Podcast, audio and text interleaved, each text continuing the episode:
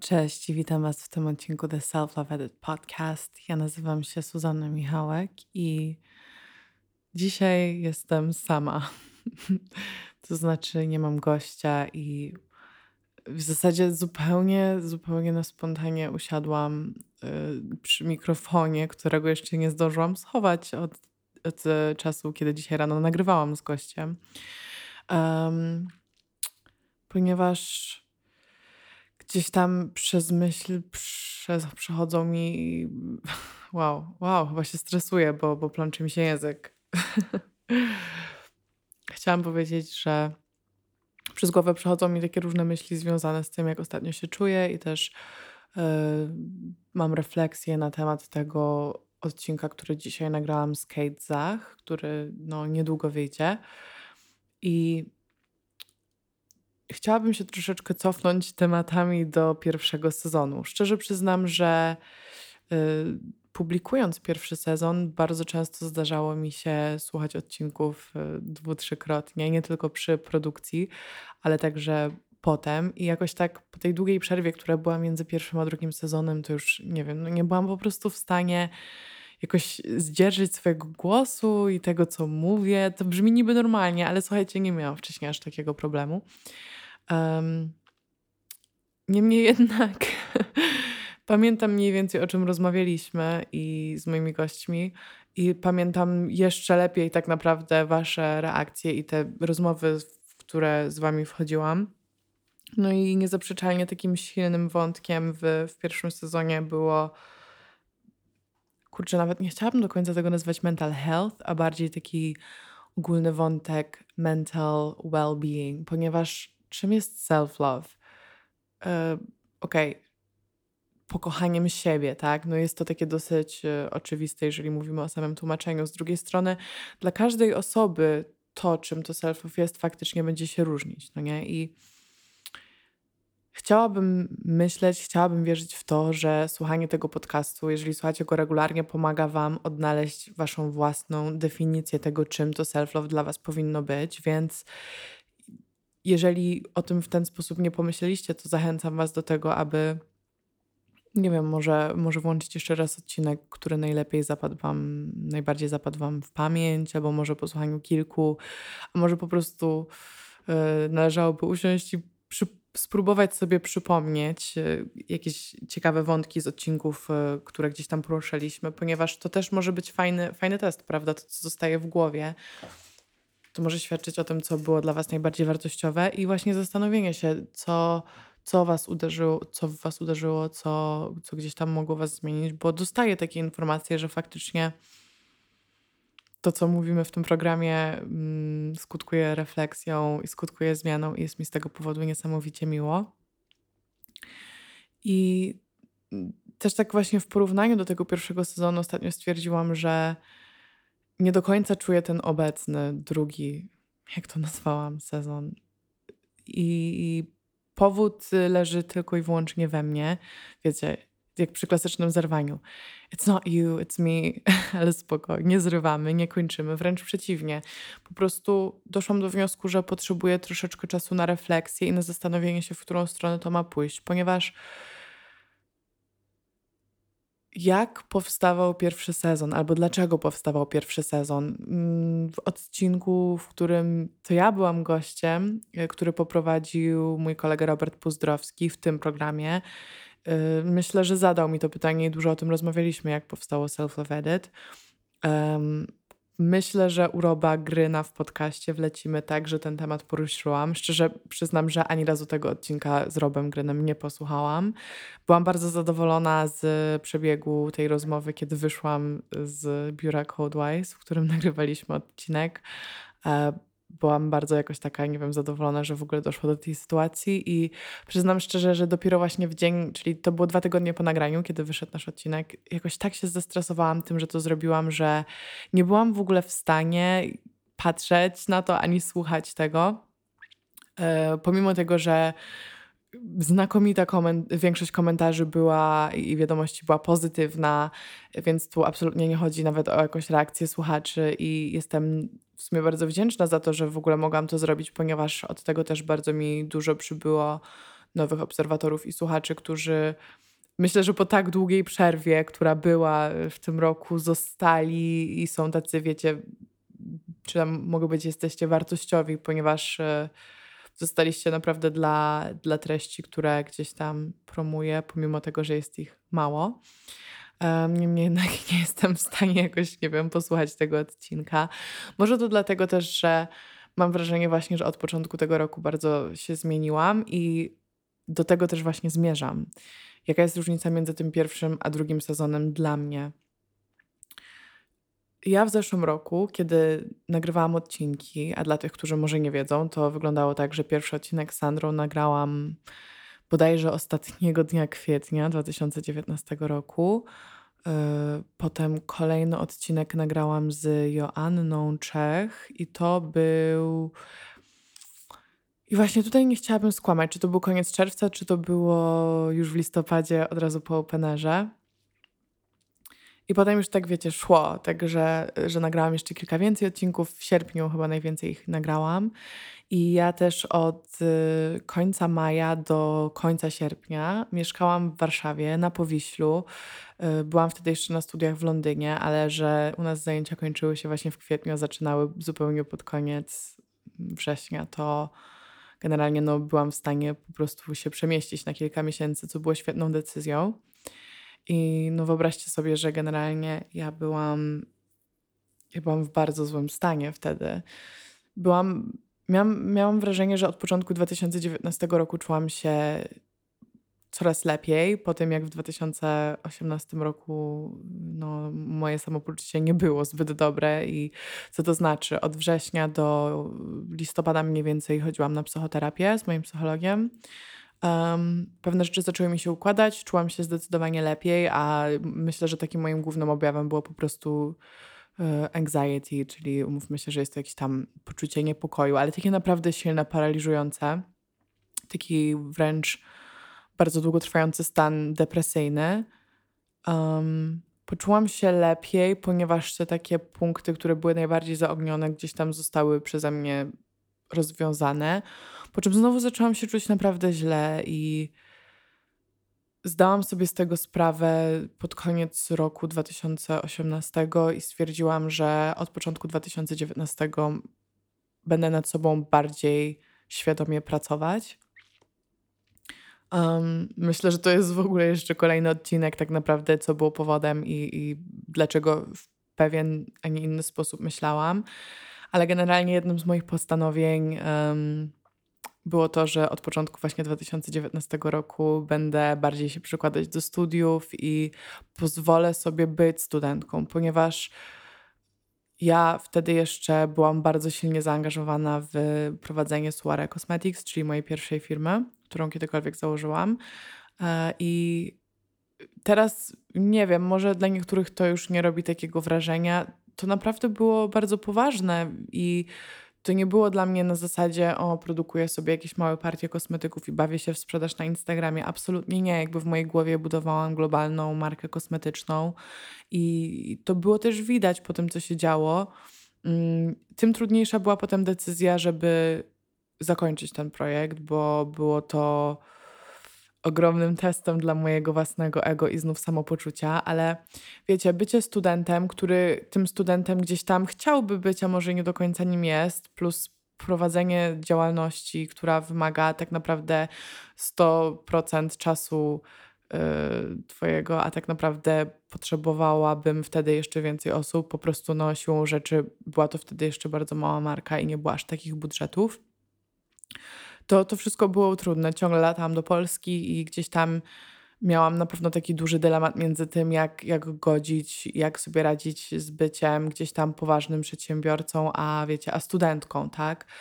E, w każdym razie właśnie moim takim postanowieniem od początku 2019 roku było to, że pozwolę sobie być studentką, co mi szczerze mówiąc średnio wychodziło, aczkolwiek gdzieś tam nauczyłam się trochę uspokajać i e, też takie dokładne rzeczy i kroki, które podjęłam wtedy, aby poczuć się lepiej, które doraźnie zadziałały, to jest trochę na inną rozmowę i myślę, że też na trochę inny czas w moim życiu, bo jeszcze chciałabym z tego wyciągnąć kilka wniosków, zanim się nimi podzielę. Aczkolwiek, jeżeli czujecie, że jesteście uwięzieni pomiędzy nie wiem, dwoma etapami, dwoma stylami życia, jeżeli czujecie, że czujecie się źle, a tak na dobrą sprawę to dobre samopoczucie jest gdzieś tam na wyciągnięcie ręki, tylko pewne kroki trzeba podjąć, to bardzo chętnie napiszcie do mnie, porozmawiam z wami i, i może, nie wiem, może moje doświadczenia dadzą wam w jakiś sposób do myślenia. Jak wiecie, zawsze chętnie dzielę się swoimi doświadczeniami. Po prostu myślę, że łatwiej jest czasem coś napisać jednej osobie, nawet w DM-ie, niż dzielenie się tym od razu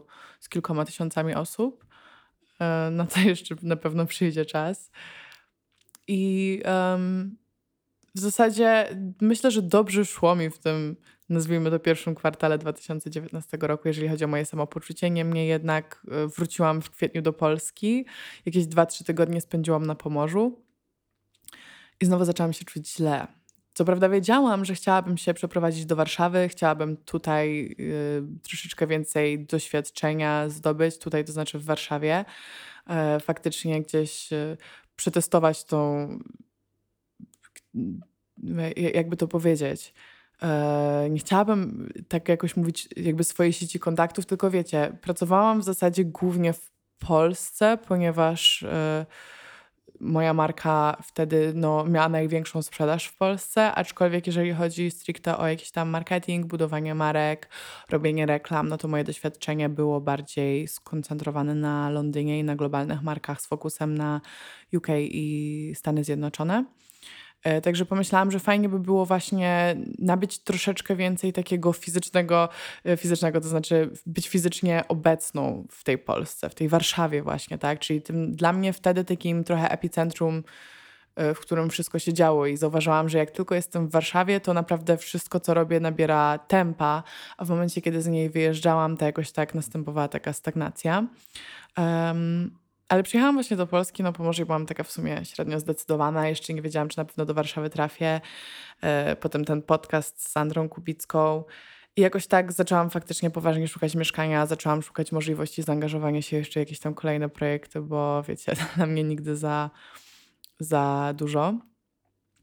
I ja naprawdę y, to było niesamowite, bo w sumie znalazłam tutaj przecudowne mieszkanie, w którym w ogóle aktualnie siedzę ponieważ y, szczęście chciało tak, że moja dobra koleżanka y, wynajęła to mieszkanie od razu po mnie, a żeby było śmieszniej, była wcześniej moją sąsiadką na tej samej ulicy, tylko że nie lubiła swojego mieszkania, także fajnie, że to mieszkanie służyło nie tylko mi, ale także jej. Y, doskonale pamiętam, jak pierwszy raz tutaj weszłam, nie dość, że od razu załapałam świetny vibe z właścicielką, to naprawdę poczułam, że to mogłoby być dla mnie takim miejscem y, rozwoju, takim miejscem, w którym mam dużo kreatywnej energii i faktycznie tak było, więc teoretycznie wiecie, znalazłam idealne mieszkanie. Miałam już nagrany podcast y, z jedną z najbardziej znanych osób w kraju i w ogóle gdzieś tam zaczęłam robić bardzo ekscytujący projekt, który na, wtedy był czymś dosyć świeżym, jeżeli chodzi o format na skalę w zasadzie całego kraju, więc tak naprawdę wszystko wyglądało bardzo mm, optymistycznie, że tak powiem. Y, do tego, co? Do tego miałam ile?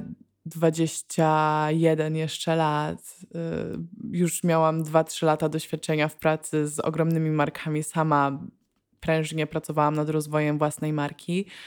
Niemniej jednak, pomimo tego, że ludzie gdzieś zawsze oceniali mnie jako taką, wiecie, go-getter, um, kogoś takiego nie do zatrzymania, takiego, że wyznaczam sobie cel i po niego idę, to jest wszystko bardzo schlebiające i może na papierze by to wyglądało, jakbym nie powinna mieć żadnych takich zawahań czy problemów, ale to nie znaczy, że jest się od razu szczęśliwym. I ja się właśnie przeprowadziłam pod koniec y, maja tutaj do tej Warszawy, czy tam w środku, w połowie maja. I ja zaczęłam się czuć naprawdę źle. Ja potrafiłam mieć wielokrotnie, raz, jakby wiele razy w ciągu dnia potrafiłam mieć bardzo silne ataki paniki. E, miałam ogromny anxiety, przepraszam, jakby dla mnie po prostu słowo niepokój po polsku nie oddaje tego jakoś tak, nie wiem, to, bo to nie jest tylko niepokój, to jest wiele emocji naraz, więc mam nadzieję, że wiecie o czym mówię.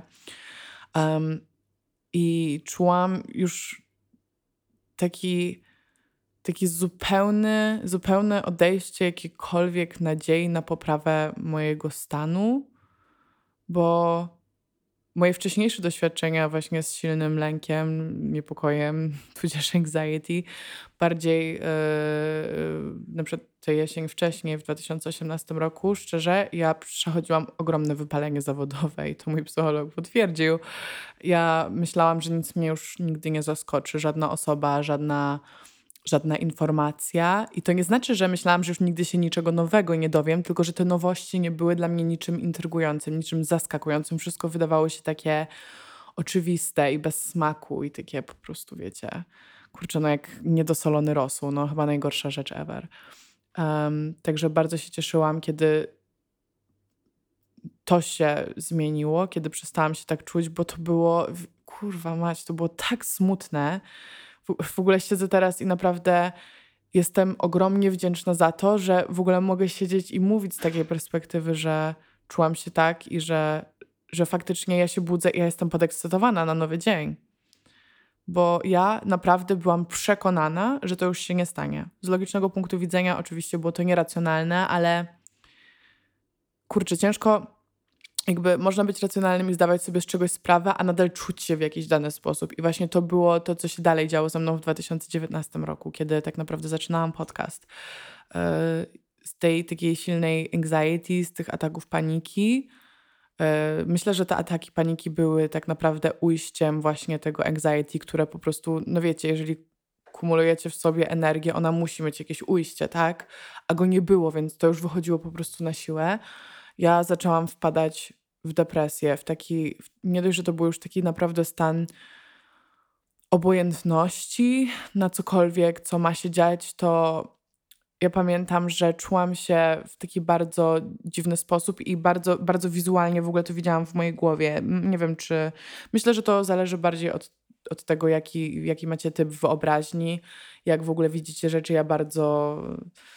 Um, bardzo obrazowo wszystko widzę dosłownie, tak? I ja na przykład teraz rozmawiając do mikro, mówiąc do mikrofonu, nagrywając ten odcinek, wyobrażam sobie po poszczególnych słuchaczy, jak tego słuchają, chociaż no, siłą rzeczy nawet nie wiem, jak wasze twarze wyglądają w 99%.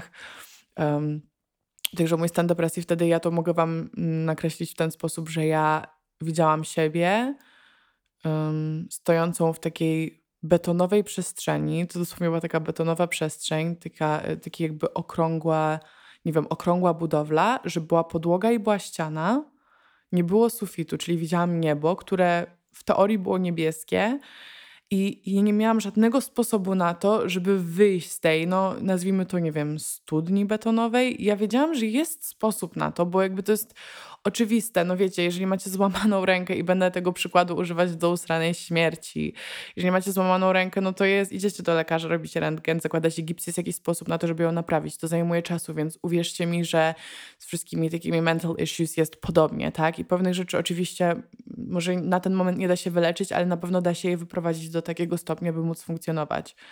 W każdym razie ta świadomość tego, że gdzieś coś mogę zrobić, by wyjść z tej przestrzeni, która mnie więziła. Um, cały czas nade mną takie przeczucie ciążyło, ale nie byłam w stanie i to było tak naprawdę tą depresją i um, ja wiedziałam, że teoretycznie nic złego jakby się nie dzieje. Wiedziałam, że tak naprawdę nie ma racjonalnych argumentów na to, żeby stwierdzić, że już nigdy nie będę szczęśliwa, że nigdy mi się nic nie uda, ale co z tego, że ja to racjonalnie wiedziałam, jak ja się inaczej czułam? I dlaczego tak się czułam? Można gdybać tak naprawdę, bo powiem wam tak, że poczułam się. Yy, lepiej. To znaczy, chodziłam, zaczęłam w ogóle wtedy znowu chodzić na terapię, ponieważ czułam, że to jest nienormalne, że jakby mój mózg chodzi na normalnych obrotach i wie, że to jest nie tak, wie, zna racjonalne powody, zna, y, wie, że, że teoretycznie właśnie powinno być ok, ale nie jest. To było bardziej właśnie, jakbym dosłownie czuła, że ja wiem, ale coś w moim organizmie działa przeciwko mnie, więc no, można gdybać, że tak naprawdę to jest ta biochemia mózgu i no, jest to depresja pod tym względem, że dostaje się leki, które regulują tę biochemię, tak? I wtedy się z tego wychodzi. No i faktycznie Psychoterapia mi tym razem nie pomagała, bardziej mnie wręcz frustrowała i miałam wrażenie, że dotyka tematów, które tak naprawdę zupełnie mi w danym momencie um, nie, że nie ciążą, ale nie, nie powodują tego stanu. I no, to oczywiście nie jest tutaj winą psychologa, tylko też może tego, jak ja pewne rzeczy komunikowałam lub nie potrafiłam zakomunikować tego, co naprawdę się dzieje, ale szczerze mówiąc, potem do tego doszłam, że sama nie potrafiłam, ponieważ nie do końca wiedziałam, gdzie jest ten supeł, który blokuje przepływ zdrowej energii. I w momencie, kiedy ja naprawdę zidentyfikowałam ten, ten punkt, ten, ten, jak to już nazwałam, supeł, ja pamiętam ten moment. Ja stałam przed lustrem w łazience w moim ukochanym mieszkaniu i ja to dosłownie jakby coś we mnie pękło. Ja to zrozumiałam ja się nagle poczułam dobrze. Więc można gdybać, czy coś nie pstryknie i się nie poczuję nagle źle, ale minęło od tego czasu, to było w lipcu właśnie 2019 roku. Od tego czasu minął już dobrze ponad rok i ja się cały czas czuję ogólnie bardzo dobrze. To znaczy, w tamtym momencie naprawdę zrozumiałam pewne kwestie i yy, stopniowo z dnia na dzień zaczęłam się czuć coraz lżej. Wiecie co? Miałam takie w ogóle też yy, przeczucie cały czas, że od tego maja, że ja, ja, naprawdę miałam wrażenie, że już nigdy się nie obudzę. Pamiętam te myśli, nie czując tego anxiety rano i że nie, nie, nie obudzę się jakby, no nie wiem, po prostu czując się lekko, bo na przykład ja fizycznie odczuwam anxiety, dosłownie mam wrażenie takiego ciężaru cały czas i nie jestem w stanie wziąć porządnego oddechu. To jest super dziwne. Ale naprawdę przeszło i, i zaczęło się robić coraz lepiej, zaczęłam coraz więcej rozumieć. Oczywiście na to wszystko poświęciłam bardzo dużo czasu, bardzo dużo refleksji. Um, medytowałam, robiłam jogę yy, i wcale, wcale nie uczęszczałam wtedy na żadne zajęcia. Po prostu robiłam to, co czułam, że jest dla mnie dobre. I kiedy czułam, że chcę posiedzieć sama, to siedziałam sama. Kiedy czułam, że potrzebuję towarzystwa, to pozwalałam osobom, które są mi bliskie, po prostu zbliżyć się do mnie i, i tutaj jakby stawiałam na transparencję. Pamiętam, że dużo czasu wtedy spędzałam wieczorami słuchając Lany Del Rey. Może to brzmi oklepanie, ale miałam totalnie mód na nią. Um, paliłam swoją ulubioną świeczkę zapachową, wyciągnęłam farbę olejne, płótno, malowałam. Dużo po prostu myślałam i w ogóle to jest też takim. Ja myślę, że to jest zarówno moją zmorą, jak i moim dużym atutem, że ja non-stop myślę. I teraz to może zabrzmieć śmiesznie, ale naprawdę z rozmowy z wieloma osobami wynika, że nie każdy tak ma, że niektórzy potrafią się wyłączyć, niektórzy potrafią przestać analizować pewne rzeczy, chociaż na sekundę ja totalnie nie potrafię, więc to na pewno dokłada do jakichś tam moich takich różnych stanów, do mojego bycia taką wręcz melancholijną często osobą i staram się gdzieś tam z tym pogodzić. Dużo tutaj w tej kwestii dał mi też do myślenia odcinek z Zosią Krawiec, która właśnie gdzieś tam poruszyła ten temat. Ale wiecie, ten, ten taki core pierwszego sezonu podcastu właśnie wtedy powstał i myślę, że jeżeli słuchacie od początku lub zdążyliście przesłuchać tych odcinków, to gdzieś tam mogło wam się może mogliście zwrócić uwagę na to, że właśnie, nie wiem, wspominałam o rynsztoku. Mam wrażenie, że to było że to było szczególnie w odcinku z Kosią Leitner, e, który ten odcinek swoją drogą był bardzo interesujący, ponieważ ja zaprosiłam Gosię, aby porozmawiać o niej, o jej biznesie, o jej podejściu do, o tak naprawdę o jej hustle, bo oh my god, she's a hustler, naprawdę, ale ona jakoś przyjęła pałeczkę i ona, y, mam wrażenie, zabawiła się w mojego terapeuta. Ona tak dużo pytała mnie i za to kocham ten program i, i nie wiem, może widzieliście nawet jakieś reklamy, które robiłam na social media, gdzie wyświetlała się grafika, że to nie są wywiady, to jest podcast.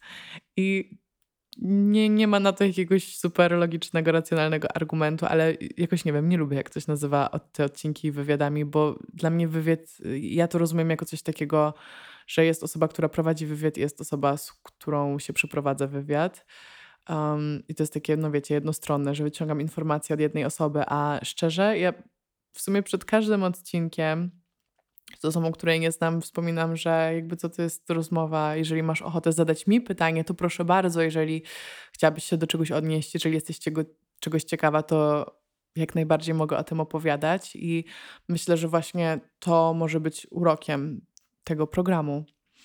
Także ja, ja naprawdę nagrywając odcinki w pierwszym sezonie czułam, czułam obawę i czułam lęk przed tym, że nic mi w życiu nie wyjdzie, bo to jest właśnie takim silnym punktem mojej mentalności i myślę, że to jest czymś, co mnie bardzo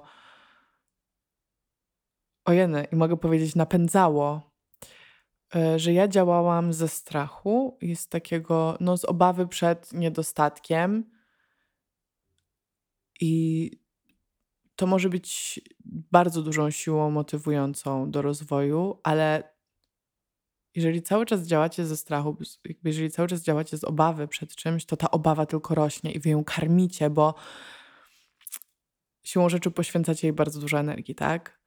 Um, czuję, że teraz ten medal się trochę obrócił i na pewno są momenty, w których działałam z obawy przed jakimiś czynnikami, ale tak naprawdę ja się zastanowiłam, jakie są, jakie są moje zasoby i nie mówię tutaj absolutnie o pieniądzach, tylko mówię o takich moich zasobach e, nienamacalnych, o tym, co mam w głowie, o tym, jaka jest moja ambicja, o tym, jakie są moje emocje, w czym faktycznie widzę wartość niematerialną. I to jest tym, co mnie aktualnie napędza i co mnie motywuje. I szczerze mówiąc, może chciałabym powiedzieć, że robię mniej, ale nie wiem, czy robię mniej. Chyba nie robię mniej. Po prostu mam troszeczkę większy chill, troszeczkę, troszeczkę dałam, wiecie, w hamulec po prostu, bo nie mogłam tak dalej funkcjonować. I ja naprawdę wręcz egoistycznie może szukałam w tych rozmowach, które wcześniej przeprowadzałam, takiego wspólnego mianownika, takiego, takiej odpowiedzi na moje pytanie, kurczę, jak, jak oni usystematyzowali swoją ambicję, swoją pracę w ten sposób, że osiągnęli sukces. I oczywiście wiele z tych osób, z którymi rozmawiałam, jeszcze ma przed sobą, ojeny, ma przed sobą tyle pracy i tyle rozwoju i strasznie im kibicuje, ale już osiągnęły rzeczy, o których y, naprawdę wiele osób marzy, o których oni to najważniejsze sami marzyli, więc starałam się nie wiem, udowodnić chyba sobie w jakiś sposób, że ciężko pracując, zawalając noce i nie zważając na swoje jakieś tam słabości czy niewydajności swojego organizmu, dojdę do tego. I tak na dobrą sprawę, do czego doszłam w pierwszym sezonie, to znaczy do jakich wniosków? Okej, okay. czy mogę powiedzieć, że większość teraz tak z grubsza nie wiem, ale wiele, wielu z gości, z którymi rozmawiałam, tak, to są perfekcjoniści w mniejszym czy większym stopniu, bardzo samokrytyczni, bardzo ambitni i tutaj wszystkie cechy oczywiście tyczą się też mnie, ale co mi zaimponowało, to że wiele z tych osób, z którymi rozmawiałam, są bardziej tacy, jakby to nazwać, wychillowani niż ja. Um, może mniej samokrytyczni. My mieli może trochę więcej w, po prostu takiego spokoju niż ja i to mi pomogło osobiście. Jakby to jest taki wniosek, który ja wyciągnęłam z tych rozmów, że stwierdziłam, że jeżeli ja będę wobec siebie trochę mniej krytyczna, to wcale nic się nie stanie i to wcale nie znaczy, że wyląduję w tym rynsztoku, o którym tak namiętnie mówiłam. Podsumowując tutaj tę myśl, bo to była jedna wielka oblana wodą myśl, ja po prostu byłam w, w takiej bardzo dynamicznej fazie przemian w zeszłym roku, kiedy nagrywałam tak naprawdę cały pierwszy sezon. Moje samopoczucie wtedy stopniowo się polepszało i wiecie, co się tak naprawdę, w ogóle co się działo od kiedy pierwszy sezon się skończył w lutym bodajże, to ja wtedy jeszcze mieszkałam w Londynie. Zdążyłam nagrać odcinek z Robem u Roba Gryna, yy, wyprowadzić się z Londynu. Miesiąc wcześniej niż na początku miałam przez pandemię, przeżyć ten lockdown, skończyć w ogóle studia. I naprawdę bardzo dużo czasu poświęcić na w myślach podsumowanie pewnych kwestii, które po prostu potrzebowały tego podsumowania. I tak naprawdę mogę powiedzieć, że teraz czuję się naprawdę dobrze. i, i fajnie jest bardzo móc to powiedzieć, więc jest to naprawdę w ogromnej mierze dzięki Wam. Także przez moich gości, przez po prostu całokształt tego, czym jest ten program i ta platforma. Um, ale Kurczę, wiecie co, nagrywam 30 minut i, i w zasadzie siadając do mikrofonu to było takie totalnie spontaniczne i, i niepoważne, bo, bo jeszcze nawet dzisiaj rozmawiając po odcinku z Kate mówiłam, że jakoś nie mam ja i sama nagrywać odcinków i chyba tego nie zrobię, a, a jednak szczerze mówiąc poważnie rozważam wrzucenie tego i jeżeli wrzucę to na pewno nie wytnę tego fragmentu. Mm, nie nagrywam tego, żeby mówić, że o, czuję się świetnie i dziękuję, chociaż oczywiście dziękuję, tylko właśnie chciałabym też zaznaczyć, że to, że generalnie czuję się dobrze, nie znaczy, że nie mam tych gorszych dni i że, um, tak jak też powiedziałam na początku, bardzo, bardzo szeroko, że to, że w teorii wszystko jest dobrze i to, że macie pełno powodów, aby się cieszyć i aby celebrować życie, że tak to nazwę, to nie znaczy, że nie macie prawa czuć się źle, bo to też jest takim częstym wnioskiem, który wyciągam z Waszych wiadomości, że Kurczę, piszecie mi, że um, czujecie się wręcz winni, mając na przykład jakieś lęki czy jakieś, jakieś epizody depresyjne, ponieważ teoretycznie wiecie, tak jak to się mówi, na papierze wszystko jest ok. Niczego wam nie brakuje, macie, macie dobrą edukację, dobrą pracę, dobrych znajomych, dobrą rodzinę, a nadal czujecie się źle. I nawet nie o tyle, że społeczeństwo czy właśnie wasi bliscy trywializują wasze samopoczucie, tylko wy je sami trywializujecie. Czujecie, że są na świecie ludzie, którzy mają o wiele gorzej, więc wy nie macie prawa narzekać. Ale wiecie co, nie ma niczego bardziej mylnego, ponieważ problem to jest poczucie bardzo takie no, subiektywne. I oczywiście zawsze znajdzie się ktoś, kto ma gorzej, zawsze znajdzie się ktoś, kto ma lepiej, ale zajmijcie się tym, jaki kolor ma wasza trawa, a nie trawa w ogrodzie obok. Znowu próbuję na siłę tłumaczyć angielskie przysłowia na polski. Chyba nie powinnam tego robić, ale mam nadzieję, że rozumiecie o co mi chodzi i nie będziecie mnie za to zbyt y, surowo oceniać. Po prostu to poczucie takiego mental well-being to jest coś bardzo plastycznego, coś bardzo dynamicznego i tak jak sami pewnie wiecie, najmniejsza rzecz jest w stanie was wyprowadzić z równowagi. Naj, nawet taka najmniej oczekiwana jest w stanie czasami obudzić, być takim bodźcem do tego, by budzić jakiś o wiele większy problem, a czasem coś, co teoretycznie jest bezpośrednio związane z jakimś ogromnym stresorem, który normalnie by na, na was wpływał, wpłynął, może zupełnie nie mieć skutku, tak? I y, można naprawdę zgłupieć, próbując to na siłę analizować. Na pewno warto jest próbować siebie poznać i być jak najbardziej świadomą wersją siebie, ale kurczę, no Hmm. Takim, takim chyba ogólnym wnioskiem z tego wszystkiego jest to, że dążmy do tego, żeby mieć do siebie troszeczkę więcej dystansu, co nie znaczy, że słuchać siebie mniej czy mniej szacunku. Taki jest mój wniosek z tego. A mówiąc właśnie o tym, że czując się dobrze, mamy też prawo mieć gorsze dni, to przyznam szczerze, że od kilku dni, właśnie teraz będąc w Warszawie, czuję się, czuję się mocno średnio. Mam, mam takie anxiety, które cały czas mnie nachodzi. Absolutnie nie ataki paniki, ale jakoś tak, nie wiem, coś, coś mi ciąży i nie do końca jestem w stanie zdiagnozować co.